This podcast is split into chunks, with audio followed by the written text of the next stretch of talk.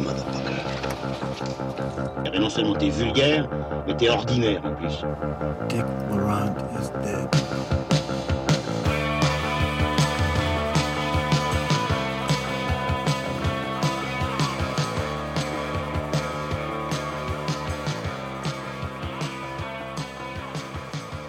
Amis et amis cinéphiles, bonjour ou bonsoir et bienvenue dans Transmission, la 40e euh, de Transmission ce soir. Donc, Transmission, c'est quoi? La table ronde qui fait le grand écart entre cinéma d'auteur et pop culture. On est très heureux, c'est un peu notre rentrée, on est très heureux de se retrouver en, en- en direct, comme on dit, même si nous respectons les distances euh, les, de distanciation sociale entre nous. Enfin, vous n'êtes pas là pour le vérifier. Mais euh, donc, nous sommes contents de nous retrouver vraiment ce soir en pleine assemblée. Manuelas, comment vas-tu? Très bien, Olivier. Ça va, les amis? Julien Rambaud. Très bien, très bien, merci, merci. Et enfin, Lucien Alflans, notre envoyé de Liège. Ça va super, et vous les gars? Mais très bien, merci, merci, même si ce soir, le programme n'est quand même pas à la hauteur d'une rentrée euh, fanfaronnante, hein, il n'y a pas de quoi fanfaronner, puisque nous allons bien sûr parler du film événement, de euh, la rentrée, et quelle rentrée, puisque donc c'est euh, vraiment le post-confinement. Bien sûr, je parle de Tenet, le film de Christopher Nolan. Et puis, nous parlerons également de A Girl Missing de Koji Fukada. C'est un film qui est sorti en France sous le titre de L'infirmière juste deux films au, programme de ce soir, mais mes amis n'ont pas désiré en inscrire davantage. J'avoue que le Fukada est mon choix personnel, donc on va voir si je vais me faire détester à la fin de cette émission ou pas. Voilà, vous savez que nous avons euh, coutume de commencer cette émission par un petit jeu cinéphile. Donc ce soir, le, jeu s'appelle Joue-la comme Nolan. Alors vous savez qu'il fait des films high concept. Euh, malheureusement, le problème peut-être c'est qu'il n'arrive pas à les faire trop vite comprendre. Mais donc vous allez devoir euh, relever ce défi. Je vais vous donner un, un papier et vous allez avoir 8 secondes et 3 mots pour faire deviner aux autres de quel film il s'agit. Attention, pas de nom d'acteur, ni le nom du film, bien sûr. Donc vous avez 3 mots, 8 secondes. On commence par Lucien Alflans qui est volontaire. Euh, Polar, Nord, Insomnia. Bien vu. Deuxième candidat, Manuelas. Manuelas, c'est parti. Un rêve, dans un rêve, dans un rêve. Tenet. Inception. rêve. Euh, Inception, putain. Hmm, T'as un peu triché. Julien Rambaud. Premier, Following. ah ouais, Following. bah je me plante alors. Il s'agit de Memento. Ouais, je croyais que c'était Memento. Oh, monsieur Julien Rambaud, vous avez échoué. Mauvais point. C'est à toi? T'es prêt? Top. Euh, espace. Et Interstellar. Yeah L'espace. Ce jeu nous permet de d'avoir cité quelques films de Christopher Nolan, donc je n'aurai pas à le faire dans le pitch qui va se dérouler tout de suite après l'extrait. All I have for you is a word. Tenet. It'll open the right doors, some of the wrong ones too.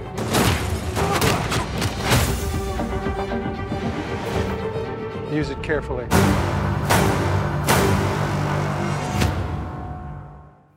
C'est bien sûr le grand film attendu de la rentrée, le blockbuster à 250 millions de dollars, censé ramener le public dans les salles de cinéma et sauver le 7e art. On salue ici bien sûr la Warner et Christopher Nolan de prendre ce risque, surtout que c'est un film qui ne fait pas partie d'une franchise et qui ne compte pas à son générique de star de premier plan. Parce qu'en fait, la vraie star de Tenet, c'est qui? C'est son auteur-réalisateur, bien sûr, Christopher Nolan, dont c'est ici le onzième long métrage et le deuxième de suite qu'il ne coécrit pas avec son frère Jonathan. Encore une fois, le récit de Tenet est émaillé de jeux temporels, donc de jeux sur le temps, puisqu'il compte l'histoire d'un agent slash espion slash type trop fort qui est chargé d'arrêter un trafiquant d'armes russe qui menace de détruire le monde. En gros, c'est ça. ok. Le protagoniste est interprété par John David Washington, qu'on a vu dans Black Clansman de Spike Lee. Il fait équipe avec Robert Pattinson et aussi Elizabeth Debicki, qu'on a vu dans euh, Les Veuves de Steve McQueen, qui, elle, joue la femme du grand méchant interprété par Kenneth Branagh. C'est la troisième collaboration de Christopher Nolan avec le chef-op Hoyte von Hoytema, après notamment Interstellar en 2014 et Dunkerque en 2017. Et changement dans l'univers nolanien. Hans Zimmer, musicien qui a participé à l'avènement du style Nolan pour le meilleur et pour le pire, cède ici sa place au compositeur Ludwig Göransson, qui a apparemment travaillé sur Venom, Black Panther ou la série The Mandalorian, apparemment parce que je n'ai vu aucun de ces trois titres. Et qui est vachement plus dans la mesure. On reconnaît tout de suite la, finesse d'un autre compositeur euh, à l'accompagnement de Nolan. Très bien, Lucien, puisque tu vas commencer sur le film, tu enchaînes. Euh, je sais, qu'on on dit toujours qu'on évite de faire des, formules, mais là j'en ai une toute préparée pour Tenet. Pour moi, ça aurait pu être sympa comme un mauvais James Bond s'il n'y avait pas eu toute, la théorie, s'il n'y avait pas eu le boulard de Nolan autour, qui se sent obligé de faire en effet euh, de, tisser une, théorie, un principe, un Tenet comme, le dit le titre, qui a, euh, très littéralement un début, une fin, qui sont, qui sont donc les mêmes, mais qui sont qui n'ont absolument au- au- aucun, aucun sens. En fait, pour être tout à fait franc, ça fait, euh, je crois, peut-être 6-8 mois qu'on n'a pas vu ce type de production au cinéma. Donc, je, je mentirais en disant que j'ai pas eu un- une, une fascination à certains moments devant l'écran de cinéma à voir ce type de spectacle-là. Mais ça tient à chaque fois sur quelques secondes. Et puis, il y a un- vrai problème, je pense qu'on va en parler, euh, juste en termes de, plaisir de spectateur, c'est que Nolan n'a jamais su, et je pense ne saura jamais, Nolan a des qualités, euh, mais euh, elle ne se trouve jamais dans, sa mise en scène, dans, ses chorégraphies des scènes d'action. Et le problème ici, comme le, film est, construit comme un palindrome, on y reviendra, c'est que bah, les scènes chiantes, on se les tape deux fois. Quoi, en gros, je pense à un crash d'avion qui est vraiment euh, une platitude abs- absolue. Peut-être petite chose à sauver. Moi, j'ai trouvé. euh, Enfin, il y, a des- y a probablement des choses à sauver, j'ai trouvé. euh, de Biki, mal- malgré la. Enfin, c'est une actrice que j'ai envie de suivre, malgré la, la- la- la platitude de son rôle. Qui est assez magnétique, en effet. Euh, et j'ai trouvé Pattinson euh, plutôt pas mal. Après, euh, le, le- le fils Washington est charismatique, mais euh, ah, moi je vois son père mais tout, tout le temps. C'est presque gênant, je trouve, dans les mimiques, la manière de se poser. Et même euh, aussi, chose, à, chose à noter, je pense que c'est la. Je m'avance peut-être, j'ai pas vérifié ce que je veux dire, mais il me semble que c'est la première fois que Nolan bosse seul au scénario. Non, Dunkerque, il avait déjà écrit Ah, le voilà. scénario tout seul. Mais ici, j'ai l'impression de voir du sur Nolan, quoi. Vraiment, on est, c'est- c'est-à-dire, c'est du Nolan, tous les tous les curseurs poussés à fond, avec ce que ça a de peut-être de mieux sur certaines choses et de, et de, pire sur d'autres. Entre autres, euh, les, dialogues que doivent se fader les, certains, certains personnages qui sont franchement, mais c'est chaud, quoi. Vraiment, tu te dis, mais pour le coup, euh, pour revenir à, notre ancienne euh, punchline d'émission, ça vole pas plus haut que certains mauvais films. je parlais de mauvais James Bond tout à l'heure, que certains mauvais films de, de Van Damme. Après, Lucien, quand tu dis que ça vole, que le film serait sympa si c'était euh, à la rigueur un mauvais jazz band, je suis pas vraiment d'accord. À la rigueur, ça serait sympa si c'était un bon jazz band, mais un mauvais jazz band, ça fait un bout de temps qu'on s'en tape et on pourrait se les épargner. On sait très bien que Nolan a toujours voulu ou a gravité est fan de, la franchise jazz band, n'en réalisera pas parce que ça fait pas partie de son univers, mais tu sens qu'il y a une, attirance pour ce genre-là. Euh, et je trouve que ça, ça marche par certains aspects dans, dans le film. Après, euh, je vais essayer d'être un peu mesuré sur le film parce que je trouve que c'est un film qui est, dans sa réception critique, je trouve assez polarisant. Il y a vraiment un aspect euh, de, rejet euh, absolu et, euh, ou alors encore une sorte de fascination à décrypter et qui, à mon sens, pas forcément le truc le plus intéressant qu'il y a dans le film. Le film te pose beaucoup de questions tout du long et beaucoup de questions à la fin, mais euh, c'est aussi un peu son problème. On a l'impression qu'il s'en fout aussi. Ben, pour moi, euh, Nolan, il a, je, je m'inscris en faux par rapport à ce que disait Olivier, c'est que je trouve, au contraire, il réussit assez bien ses expositions dans ce film. C'est souvent euh, quand il doit après euh, réaliser ce qu'il t'a exposé au début, qui, qui commence à pêcher par ses limites de mise en scène. Là, pour le coup, c'est un film où je trouve son exposition est catastrophique. Tu as une heure d'exposition où tu ne comprends strictement rien. Tu as des scènes où le personnage arrive, il se confronte à Michael Caine, qui lui explique une histoire de tableau. Tu dis, bon, ça va être simple. Et non, on te rajoute un truc, oh, t'embrouiller, c'est pas un vrai tableau, c'est un faux, etc. Tu ne pipes rien au La, film. la toute première scène, par son immersion et par sa mise en scène, fonctionne, je trouve. Mais ap- après, c'est sûr que l'exposition des personnages et comment ils sont présentés, très vite, on. C'est alors moi j'ai fait le choix. euh, effectivement, le, le film arrive à un moment où on a été un peu euh, sevré de ce type de blockbuster.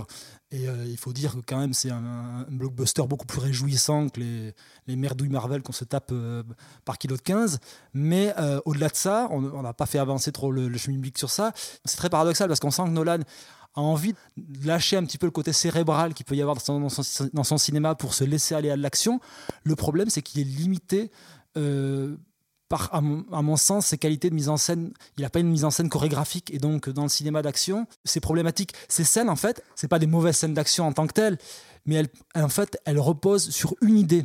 Une idée qui est sympa, la, la course de, de, de- de- voiture, Mais un petit détail dans le rétroviseur, euh, le- la scène de confrontation, euh, qui est pas vraiment une scène d'action, la, la scène de confrontation avec le, le méchant dans deux pièces séparées par une, une glace, avec un impact dans, dans la glace et un, un- un résidu de sang. Il y a, y a souvent ce qui prédomine dans le plaisir que tu as sur la scène, c'est une idée, mais l'exécution de la scène, c'est pas ça, quoi. Il y a, y a aucun sens chorégraphique et c'est ce qui fait qu'en fait, à la fin du film, je me dis bon, en fait, j'ai pas envie de revoir le film parce qu'en fait, j'ai pas du tout de plaisir vraiment à me dire faut absolument que je revoie cette scène d'action. Elle est absolument kiffante. Là, au final, c'est assez terne. Non, si, c'est si assez- tu revois le film, c'est pour, le, c'est, pour, euh, pour essayer de le comprendre et il est impossible à comprendre, je pense. Et je pense qu'il est, bou- il est bourré en plus d'incohérences. de- Absolument. il y a, en plus, il y a vraiment une volonté de mal exposer les choses ou de les rendre très peu claires tout du long. C'est, de l'enfumage. Il y a un peu d'enfumage, il y a une- vraiment une volonté de, de rendre les choses les- le moins claires possible dans, dans son exposition. Et donc moi, c'est pas vraiment une qualité parce que pour le coup, je pense que quand tu vas le revoir, tu vas te rendre compte tous les, les effets de les effets de manche qu'il te fait pendant toute son Mais toute pour, son intro. juste pour appuyer un, un truc que tu viens de dire sur, euh, sur son, son manque de, de- de maîtrise chorégraphique des scènes d'action, et tu parlais de, de ce qui est pourtant pour moi une des meilleures scènes d'action du film, en effet la, la- la poursuite en bagnole et, et l'espèce de braquage du... Ouais, c'est surtout la partie braquage qui est euh, amusante et qui est très amusant, lisible. mais, ouais. mais qui est très lisible parce qu'il revient cinq ou six fois avec un top shot au-dessus, vrai. pour qu'on comprenne exactement ce qui se passe. Parce que si tu n'as pas ces plans-là, tu es totalement perdu, tu sais pas ce qui se passe. Oui, mais je préfère à la rigueur qu'il me fasse ce Oui, plan sûr, bien obvious sûr, bien sûr. et qu'à un moment il me clarifie les choses que ce qu'il me fait dans la scène finale. Il me, met, il, il- il me dit clairement Je vais t'aider. Il y a une équipe qui va avoir un code couleur rouge, une autre équipe qui va avoir un couleur bleu. Je me dis Chouette, on va pouvoir se repérer. Il, a, il a pensé un petit peu à, sa, à- en amont sa mise en scène. Alors que c'est déjà un peu plat. hein. Alors déjà, tu as le souci de chez Nolan, c'est pas un grand réalisateur visionnaire, donc ce qui fait que la scène d'action, tu as des mecs avec des costumes marrons sur un, dans un décor euh, hyper terne, donc c'est marron sur marron sur marron, c'est pas très excitant, et les codes couleurs, tu les, euh, au bout de...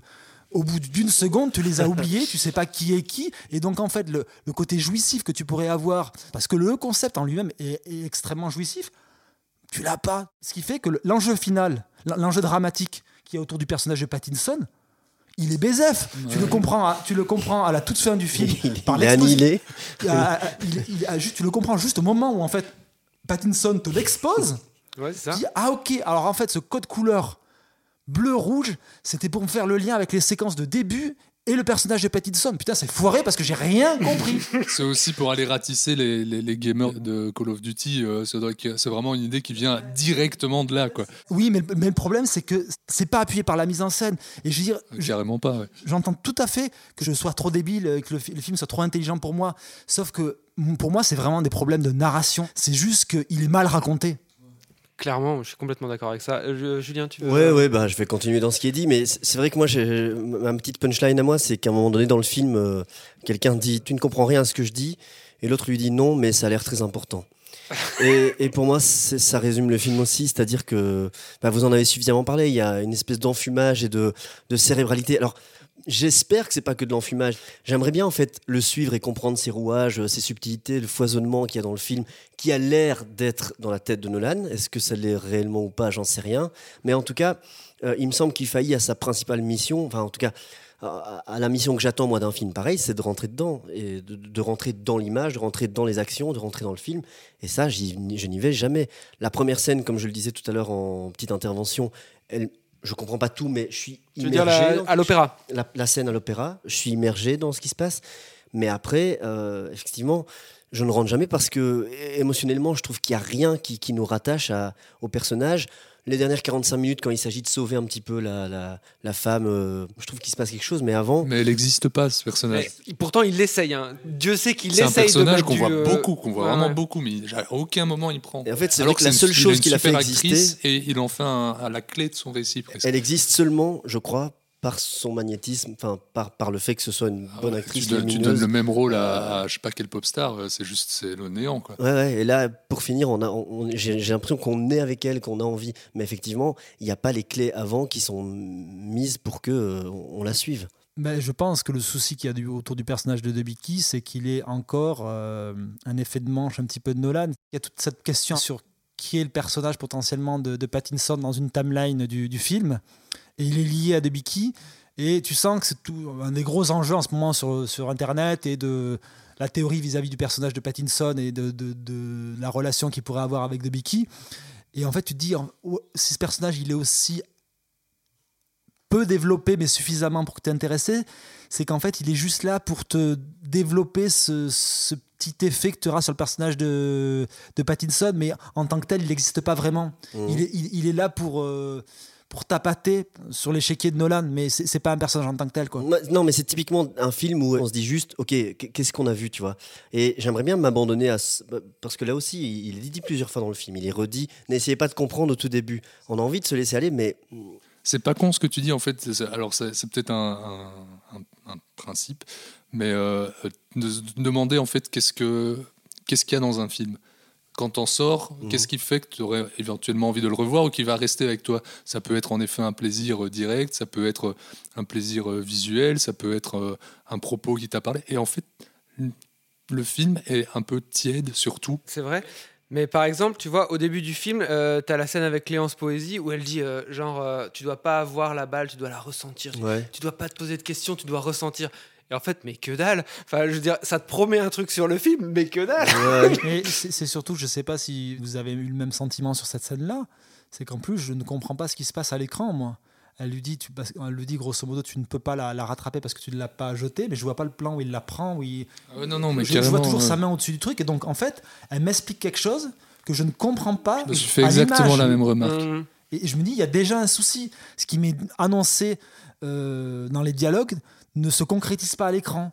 Et je sais plus où me situer.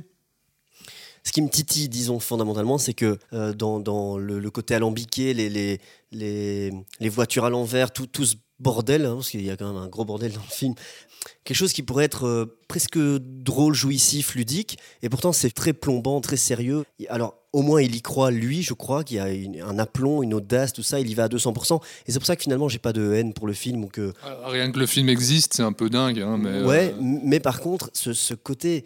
Alors, il veut faire un grand film, c'est très louable, évidemment, mais à chaque plan, à chaque euh, scène, il essaye de, de nous envoyer cette poudre aux yeux, de nous, de nous, de- et, et tout ça avec un esprit où je vois très peu d'ironie. Or, il me semble que le propos pourrait s'y prêter. Mais toi, tu parles d'ironie, moi je parle aussi de euh, ce, que, ce, que, euh, ce que Manu rappelle souvent, qui est l'incrédulité. Suspension d'incrédulité. La suspension d'incrédulité.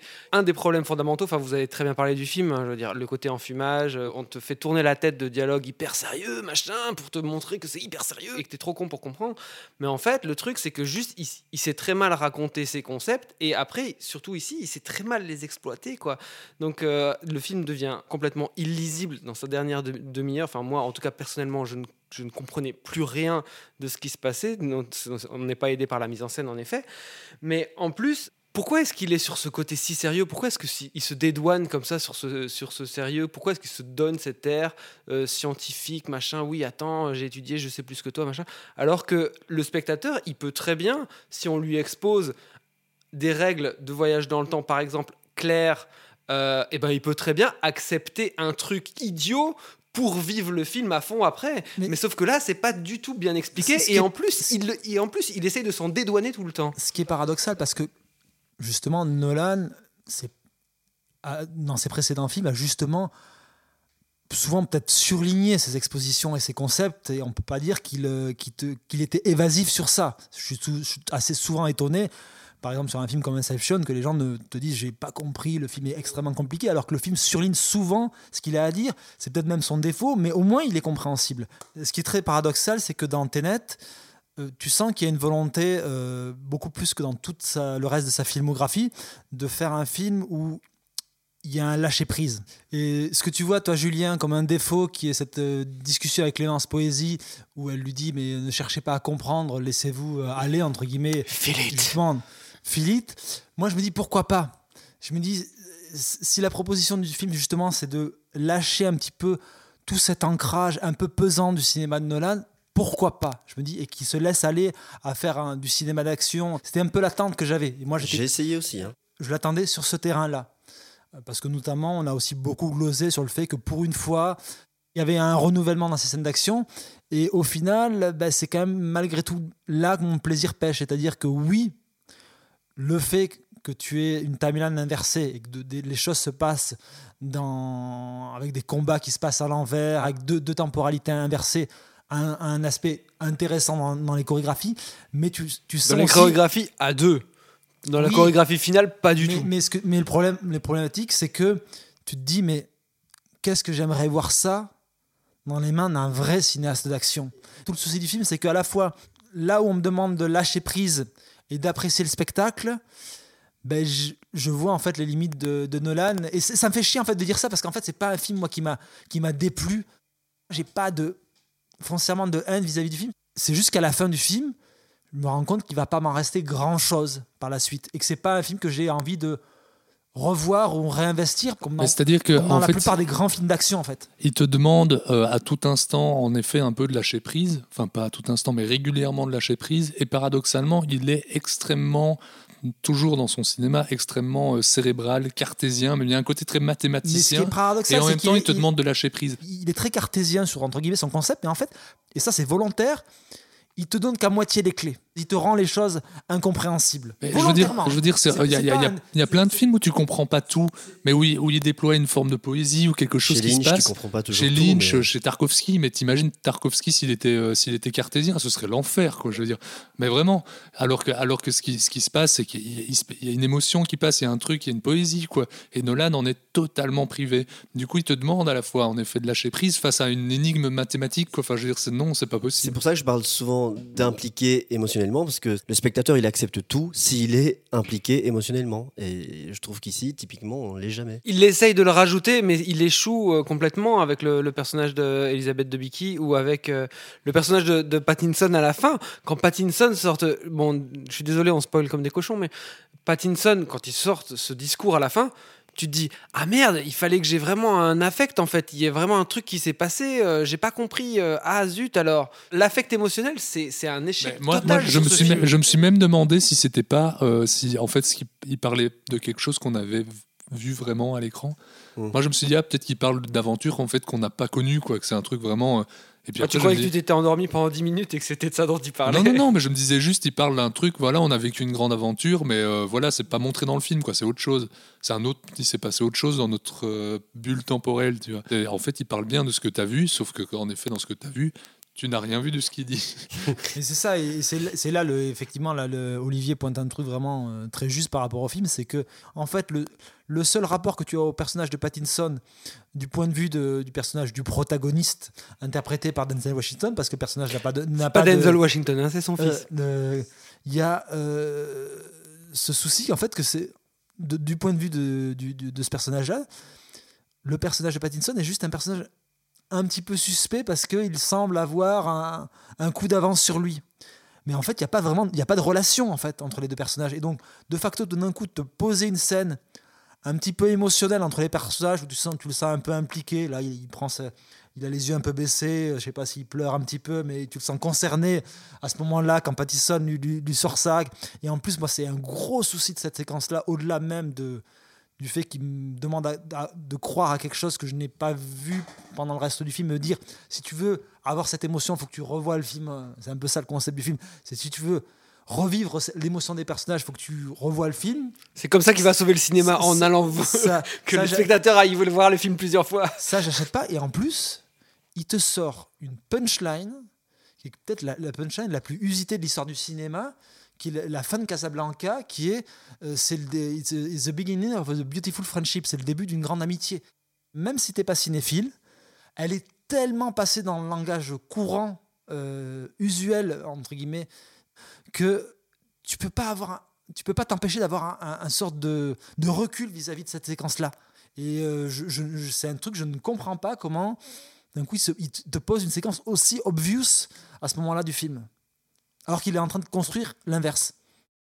comme on parle de la pop culture, sur les internets, comme dirait Olivier, peut-être vous avez vu passer un, un schéma qui dit si vous n'avez rien compris à Tenet, voici de quoi vous éclaircir, et on voit des trajets de personnages, il y en a trois qui se partent dans tous les... Enfin, un- je sais pas si c'est explicable parce que c'est très visuel, mais un labyrinthe infini de trajets où on voit qu'effectivement au- aucune, aucune trajectoire des personnages ne peut être comprise. Moi, j'ai vu, vu des gens sortir de la séance en saignant du nez. C'était pour rigoler. J'ai vu des- beaucoup de gens, euh, ceci dit ça marche, j'ai vu des gens sortir qui disent Ah c'est un film qu'il faut revoir deux fois pour bien comprendre. Mais euh, paradoxalement, c'est ce que je me suis dit. C'est les gens bêtes. Tout le monde dit ça. c'est- bête. Moi, je me suis dit, typiquement, je vais revoir le film pour essayer de me, me poser. Et puis, plus, plus le temps passait, plus je me suis dit, en fait, j'ai pas besoin de d'avoir cette deuxième vision parce qu'en fait, il me reste pas grand chose. J'ai pas- j'ai- je le dis encore une fois, j'ai passé un bon moment, j'ai passé une bonne séance, j'ai pas été irrité par le film, mais il m'en reste peu et trop peu pour me réinversir une nouvelle fois dans le film. Mais Bah moi, oui, le mais pour film- revenir à ce qu'on disait tout à l'heure, euh, moi j'ai vu Mulholland Drive 2001 dix fois, euh, je les ai toujours pas compris. Enfin, je veux dire, c'est pas un problème en soi de pas comprendre. Mais moi, le film m'a beaucoup ennuyé et j'ai un ressenti euh, plus négatif que, euh, que Manu. Et euh, surtout, il y a un truc qu'on n'a pas dit, mais je, trouve que, le, en plus d'être mal raconté, euh, je trouve que le film n'est pas très. ne déploie pas un langage cinématographique très varié. Je trouve que le, les, plans se ressemblent beaucoup. Il y a énormément de plans poitrine, c'est toujours la même taille de plan. Et je trouve que le montage ne, change. le film va à un rythme qui ne varie presque jamais. Et du coup, j'ai trouvé le film vraiment très ennuyeux. Ouais, et puis, même moi sur l'aspect euh, entre guillemets technologique, c'est un film qui a été tourné en IMAX, 70 mm. Et pour le coup, en Belgique, on a été plutôt euh, pas mal desservi puisqu'on a une salle IMAX qui le projette en, en 2 x 4K au ratio du original du film qui est du 1,43. Et ce que je disais auparavant, ça fonctionne pour les, des séquences euh, plus contemplatives. Bah, le moment- côté mo- globe-trotteur du film le- marche le- pas trop mal. ben, moi, je trouve que ça marche avec l'Italie, c'est tout. Le moment où il va rejoindre De Bicki sur le promotoire, c'est vrai qu'en en IMAX, avec, et encore, bon, je ne l'ai pas vu en 70 mm, donc je perds beaucoup en définition par rapport à, du, euh, à une, une projection 4K. Mais, euh, mais j'ai jamais, par exemple, ce degré de- d'immersion ou de fascination, j'ai pu avoir dans Gemini Man. Pour le coup, c'est là où il y a un, un aspect pe- peut-être un petit peu rétrograde de, de Nolan vis-à-vis de son attachement à la pellicule, c'est que ben, cet, aspect immersif, je l'avais paradoxalement dans un film qui était aussi euh, pas euh, le, le plus fou en termes d'écriture Un peu euh, bas du front. un peu bas du front comme Gemini, mais qui en termes de d'exécution, de, de proposition de cinéma, te faisait entrevoir le futur là où je vois quand même un film un peu engoncé dans, euh, dans les limites du cinéma de Nolan et on a beaucoup parlé euh, du moins sur un- on a beaucoup parlé sur internet notamment je crois que c'est le, le rédacteur chef de, de Revue et Corrigé De Tony qui a fait, Scott. la, qui a fait la, la- la comparaison avec le cinéma, à, à juste titre avec le, le cinéma de Tony Scott et, et déjà vu. Et moi, je trouve que ça joue beaucoup en défaveur du film de, Ah, de-. Nolan parce que toute la dimension géostratégique que tu pouvais avoir dans un cinéma de, de Tony Scott, tu l'as pas du tout chez Nolan. Et c'est hyper frustrant parce que tu te dis, en fait, j'ai déjà vu ça en mieux dans un film pas terrible de Tony Scott. Parce que pour moi, déjà vu, je d'accord, reste un film absolument assez mineur de la de, de Tony Scott. Mais malgré tout, ben, tous ces enjeux de film et l'action, euh, Tony Scott, il n'avait pas son pareil pour ça. La Nolan, tu, vois que il a envie d'aller vers ça. J'ai envie peut-être qu'il aille vers ça, mais il a, il sait pas faire. En fait, tu me l'avais glissé euh, avant, avant, la, avant la vision du film. Je t'avais inceptionné avec du, du- du Tony Scott. Absolument, et j'y ai pensé. euh, j'ai en, effet pensé beaucoup pendant le film, et en effet, au, lieu, au lieu de le voir à la défaveur de, de Nolan, j'ai préféré le voir à la, à la faveur de Tony Scott, comme, comme j'ai tendance à le faire régulièrement, euh, en essayant de le, de le réhabiliter, euh, parce que c'est, je pense, un, un très grand cinéaste qui n'est pas toujours euh, estimé à sa juste valeur. euh, un peu dans l'ombre de son frère et d'au- et d'autres. Enfin bon, bref, on- c'est pas le débat. Ouais, ça c'est en train de, de changer les vases communicants au fur et à mesure des années. hein. Bah, au fur et à mesure de la carrière de Ridley Scott qui continue. hein. c'est surtout ça. Bon, lâche ta casquette rouge et ton cigare, Lucien. Et merci pour cette belle conversation sur Tenet. On s'arrête là. Euh, c'est vrai que c'est un film qui fait beaucoup parler. Et on passe tout de suite à l'infirmière, euh, pardon, A Girl Missing, puisque nous sommes en Belgique. Et tout de suite après l'extrait.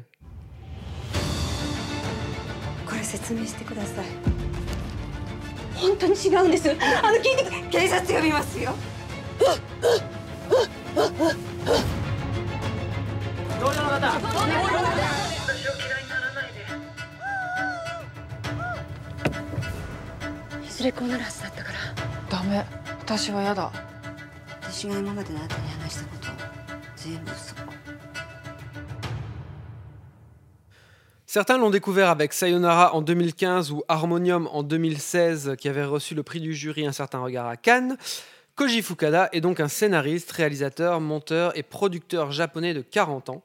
L'infirmière est déjà pourtant son neuvième long métrage. Et oui, l'infirmière ou A Girl Missing, pardon, A Girl Missing puisque nous sommes en Belgique, raconte la chute du personnage d'Ishiko, une infirmière à domicile qui se retrouve mêlée à la disparition de la jeune sœur d'une famille pour laquelle elle travaille. Le film est interprété par Mariko Tsutsui, qui était déjà dans Harmonium, et aussi Mikako Ishikawa, dans le rôle de Motoko, euh, antagoniste principale euh, du film, qui est la sœur de la jeune fille qui sera enlevée et qu'on a pu voir, elle, dans The Third Murder d'Hirokazu Koreeda, dont nous avons parlé ici il y a quelques temps. Julien, tu souhaitais commencer sur le film de ce bon vieux Koji Fukada. Bon, il, est probable que je sois influencé par la vision de Tenet euh, vue juste avant The Girl Missing. A Girl Missing A Girl Missing. Vu avant A Girl Missing.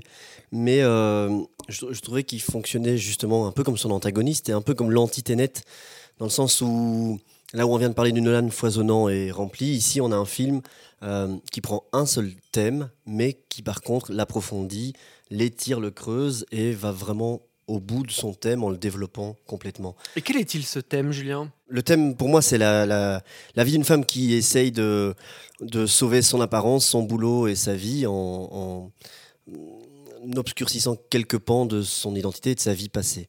J'avais un peu peur d'être euh, largué au départ du film, mais euh, je trouve que justement, c'est un film qui, euh, au fur et à mesure de sa vision, vient complètement s'éclaircir, gagne en épaisseur.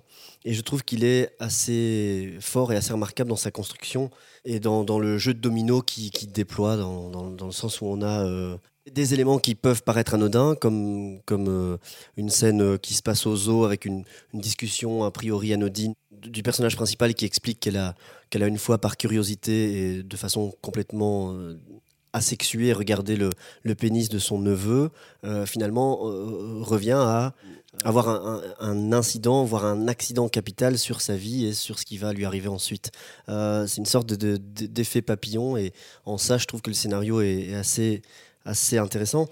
Et surtout, pour encore parler de Tenet, c'est un film qui, ici, laisse la place au spectateur et laisse l'espace. J'ai l'impression que je peux me glisser dedans et que je peux euh, faire mon interprétation euh, et non pas être, euh, être sursaturé d'i- d'images et de messages. tu n'es peut-être pas sursaturé d'images ou de, de concepts ou, d'idées qu'on cherche à, te t'inceptionner. C'est un film qui, effectivement, con- contrairement à Tenet, qui fonctionne en ligne de clair. Tu l'as peut-être pas dit, mais c'est un film qui, qui fonctionne sur deux temporalités séparées, une temporalité qui se passe au présent et une temporalité qui se passe dans un temps antérieur. Et euh, le film est assez malin et intelligent, pas petit malin, mais malin dans, dans- dans son écriture Limpide. oui, limpide, dans la manière dont il te fait comprendre assez rapidement sur des, des- des petites idées. Il y a un élément dans la séquence où elle se fait couper les cheveux, où de manière assez bizarre, dans cette séquence d'intro, elle va se mettre à bailler. Et euh, très rapidement par la suite, tu vas voir cette séquence-là redoubler. Et tu vas comprendre que ben, si elle fait ça dans la séquence de début, c'est que ce, moment-là, on lui a appris auparavant. Et donc, le- tu sais très bien où te situer entre passé et présent. pour le coup, c'est une écriture beaucoup plus limpide et beaucoup plus claire que, que dans Tenet. Après, je pense qu'il y a le même souci euh, que chez beaucoup de films de Nolan, c'est que ça soigne son exposition, peut-être pas dans Tenet, mais ça soigne son exposition, mais la fin est pas forcément à la hauteur. Et que c'est un film qui, euh, progressivement, euh, pas de déception en déception, mais assez déceptif dans, dans, la manière où les, les, les, personnages vont s'affronter au final. Donc on a ce personnage d'infirmière qui va se confronter à un personnage qui est amoureux, amoureux d'elle et ça va pro provoquer en fait sa chute. Et ce personnage qui est amoureux d'elle, qui est une jeune fille chez qui elle travaille, ben, cette jeune fille, en fait, je trouve qu'elle est assez peu construite dans, dans, l'écriture du, film. Elle est construite par des éléments de mise en scène, dans la manière de la cadrer, de jouer sur des effets de, lumière, de cacher son visage par moments pour pour te laisser suggérer qu'elle a un double jeu, qu'elle ne dit pas tout, etc. Mais ça me semble assez artificiel dans la, construction entre les deux personnages et que je, je suis en empathie vis-à-vis -vis du personnage principal, qui débute comme un personnage plutôt manipulateur et finit comme un personnage plutôt manipulé.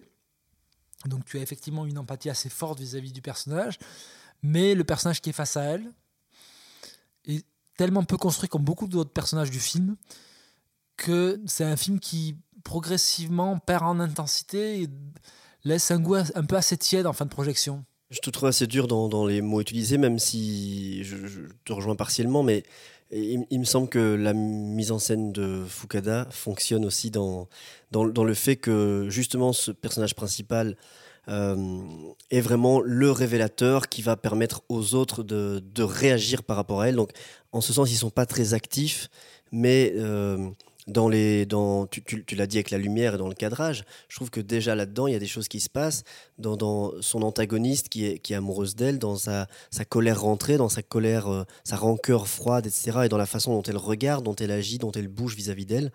Je trouve que quand même, on, on sent qu'elle existe et qu'elle n'est pas non existante, comme tu sembles un peu le dire. Et si, parce que regarde, regarde la confrontation de fin qu'il y a entre les deux personnages. Elle est très poussive. Elle se retrouve face à un personnage. Tu parles de la scène de la voiture. La scène de la voiture. Elle se trouve confrontée au personnage qui a détruit sa vie. Et quand elle la découvre, ben elle, est en, elle, elle, exerce le même métier qu'elle a exercé auparavant, qu'elle ne peut plus exercer. Et c'est une facilité d'écriture à ce moment-là qui dessert beaucoup le film parce que tu t'attends à un moment où ça culmine dans la confrontation entre les deux personnages.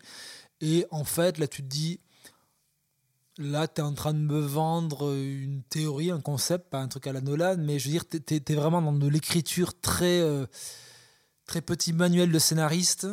Et c'est assez révélateur dans cette séquence de, de visite du, du, zoo.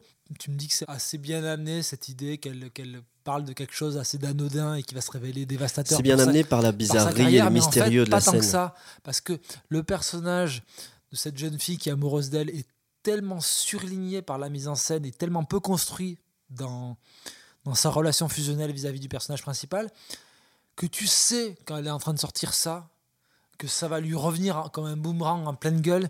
Tu, tu sais, moi je sais pas ça. Ah, moi je non, trouve c'est tellement écrit.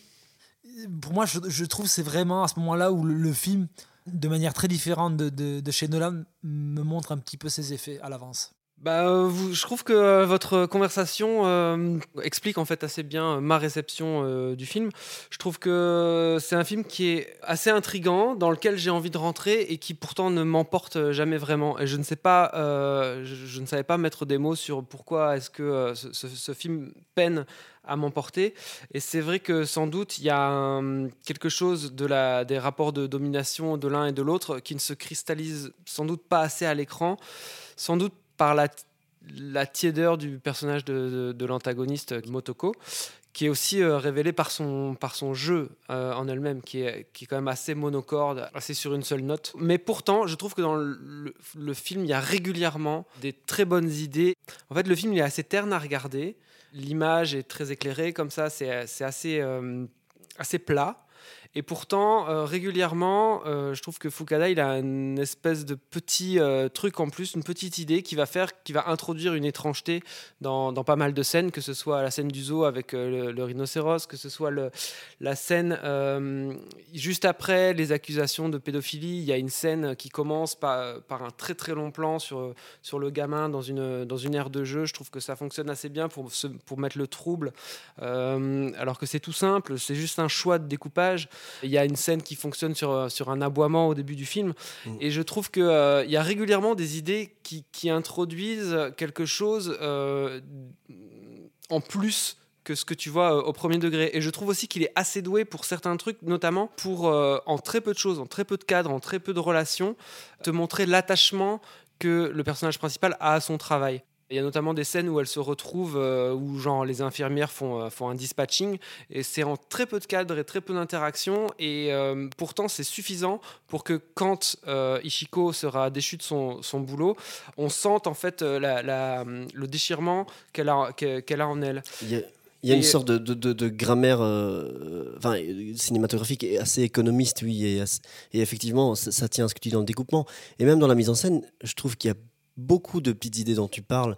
Euh, la façon aussi dont, quand, elle se retrouve au car wash, où, elle a les yeux vides et que j'ai l'impression qu'elle est broyée, avalée par ce car wash. euh, la façon dont, dont elles subissent beaucoup d'informations vis-à-vis de la télé, dont j'ai l'impression que ça raconte pas mal cette passivité qu'elles ont à, subir ces événements et à ne, pas avoir de prise dessus. J'ai l'impression que dans la mise en scène, il y a beaucoup de, de petites choses qui viennent sauver ça. Le défaut principal du film, c'est que il y a cette construction assez claire d'intrigue proche d'un thriller qui fonctionne assez bien, mais c'est que tu sens que le, curseur de Fukada, il, cherche à le déplacer beaucoup plus sur l'émotion de ses personnages et sur un portrait de personnage, et qu'en fait, bah, du fait d'avoir avoir assez mal soigné l'antagoniste principal, ça fonctionne assez moyennement. Parce qu'en fait Bah, l'un- moi, justement, le- pardon, le mais je trouve que ça fonctionne. thriller fonctionne assez bien jusqu'à un certain point parce qu'à un moment tu te rends compte que c'est pas complètement ça qui l'intéresse parce que c'est plutôt assez déceptif. La, la vengeance du personnage principal est, déceptive. Beaucoup de séquences de confrontation sont déceptives. Et tu sens qu'il essaye de creuser ses personnages. Et c'est effectivement très réussi vis-à-vis du personnage principal où tu es en empathie totale vis-à-vis d'elle mais quand elle se confronte à la personne qui a détruit sa vie ça ne marche pas. Cette séquence de fin ne marche pas, et elle ne marche pas parce que le personnage qui est face à elle n'a jamais été construit auparavant. Et Mais parce qu'on c'est est dans la un tête gros- de on est dans la tête de cette femme principale. Pour moi, c'est pour ça que son antagoniste qui soit moins construit, c'est vrai, mais ça me dérange moins parce qu'on est vraiment projeté dans la presque en première personne parfois dans la tête de cette infirmière et dans ses agissements à Mais- elle. mais- Et c'est pour ça que c'est un portrait. Là, enfin, je suis d'accord C'est avec un ça. portrait de personnage, mais je veux dire, du fait de le construire comme un thriller, à un moment, je suis désolé, cette scène de fin, où elle se retrouve face à elle, prête à l'écraser en bagnole, est-ce qu'elle n'est pas déceptive pour toi? Elle est déceptive, mais pour moi, elle raconte aussi la lâcheté et le fait de ne pas pouvoir agir et que combien de fois on a envie de, péter la gueule de quelqu'un et qu'en fait on ne le fait pas. Bon, en tout cas, clairement, je trouve qu'il y a des, des problèmes dans l'écriture, il y a des problèmes par rapport à l'affect que tu as dans, dans le film. En même temps, régulièrement, de nouveau, je me répète, mais il y a des trucs qui fonctionnent très très bien. Et bêtement, ce truc de coupe de cheveux fonctionne super bien, non, non seulement pour te situer, mais en plus, le personnage euh, et l'interprète, qui est assez remarquable, est relativement asexué dans, dans la première, enfin, dans tout ce qui se passe dans le passé, alors qu'elle devient très sexy dans le, la, la temporalité au présent. Et je trouve que c'est un truc qui fonctionne a- vraiment assez bien. Et, dans elle la a un façon dont visage elle va chercher spécial. cet homme euh, avec Ouais, voilà. qui elle a une relation, c'est aussi une, une bonne scène qui fonctionne bien. Très bien, messieurs. Ben, euh, Lu- Lucien ne l'a pas vu, donc euh, voilà, nous euh, continuons sans Lucien. C'est pas très grave. Donc euh, voilà, un peu mesuré sur ce film qui, pourtant, je trouve, mérite, le détour. Et je trouve que le, réalisateur a un côté prometteur, même si il a du mal à passer la seconde et peut-être que dans son écriture, parfois c'est un peu poussif, en effet. Merci, messieurs. On va passer tout de suite au conseil. Écoute, pourrieux. Pour moi, tu n'es qu'une merde de chien qui s'étale sur un trottoir. Et tu sais ce qu'on fait d'une merde de ce genre On peut l'enlever soigneusement avec une pelle, on peut laisser la pluie et le vent la balayer, ou bien on peut l'écraser. Alors si tu veux un conseil d'ami, choisis bien l'endroit où on te chiera. Messieurs, nous passons donc à la dernière euh, séquence de cette émission qui est dédié au conseil. Donc, euh, eh bien, je vais commencer, puisque je, suis assez frustré de ne pas avoir commencé ce soir, donc je vais commencer sur les conseils. Juste avant le confinement, il y avait eu annoncé une sortie en Belgique qui était la sortie du film de Kantemir Balagov, Une grande fille, et qui a été repoussée et qui est sorti à mi-août, je pense, en Belgique. Donc je suis allé voir le film de Kantemir Balagov, le réalisateur de Tesnota. Donc le film s'appelle Une grande fille. Euh, il a eu le prix de la mise en scène à un certain regard il y a deux ans. Et euh, c'est en fait euh, quand Emir Balagov dans ce film-là euh, concrétise un peu les promesses de son premier film, je pense. Euh, C'est-à-dire qu'il se révèle être un excellent directeur d'acteurs et en fait ici d'actrice plutôt. C'est un film qui se passe en ex-URSS juste après la Seconde Guerre mondiale. Et en fait, euh, à travers deux personnages très très forts et très très écrits, euh, on va avoir euh, le traumatisme incarné de manière euh, le traumatisme de la guerre incarné de manière psychologique dans un personnage et de manière physique dans l'autre personnage. Et euh, je trouve que c'est un, un film qui est très beau et qui enfin très beau je veux dire à regarder visuellement euh, qui est très bien construit assez fort et qui en plus euh, décrit de manière très précise et immersive euh, qu'est-ce que c'est que de vivre euh, en ex-URSS communiste juste après la Seconde Guerre mondiale? En fait, il y a des scènes de vie communautaire et de, dans des bâtiments qui sont pas faits pour, qui m'ont rappelé Docteur Jivago de David Lean. Voilà. Avec une actrice principale blonde, très singulière et très originale. J'aimais beaucoup l'autre Oui, oui, actrice aussi. moi aussi. Julien, du coup, comme tu m'as pris la parole, je te la cède. C'est un donné pour un rendu. Euh, je vais parler d'un film qui est aussi sorti en Belgique en mois d'août, je pense, qui est le Madre de Rodrigo Sorogoyen, dont vous avez peut-être pu voir euh, El Reino ou Que Dios nos perdone. Excellent polar euh, espagnol. Excellent polar espagnol, me souffle-t-on à l'oreillette. C'est un film dont il avait fait un court métrage dont le titre est aussi Madré. Et la première scène du long métrage est d'ailleurs euh, là où s'arrête le court métrage. Euh, le film est joué par Marta Nieto et Jules Porrier principalement.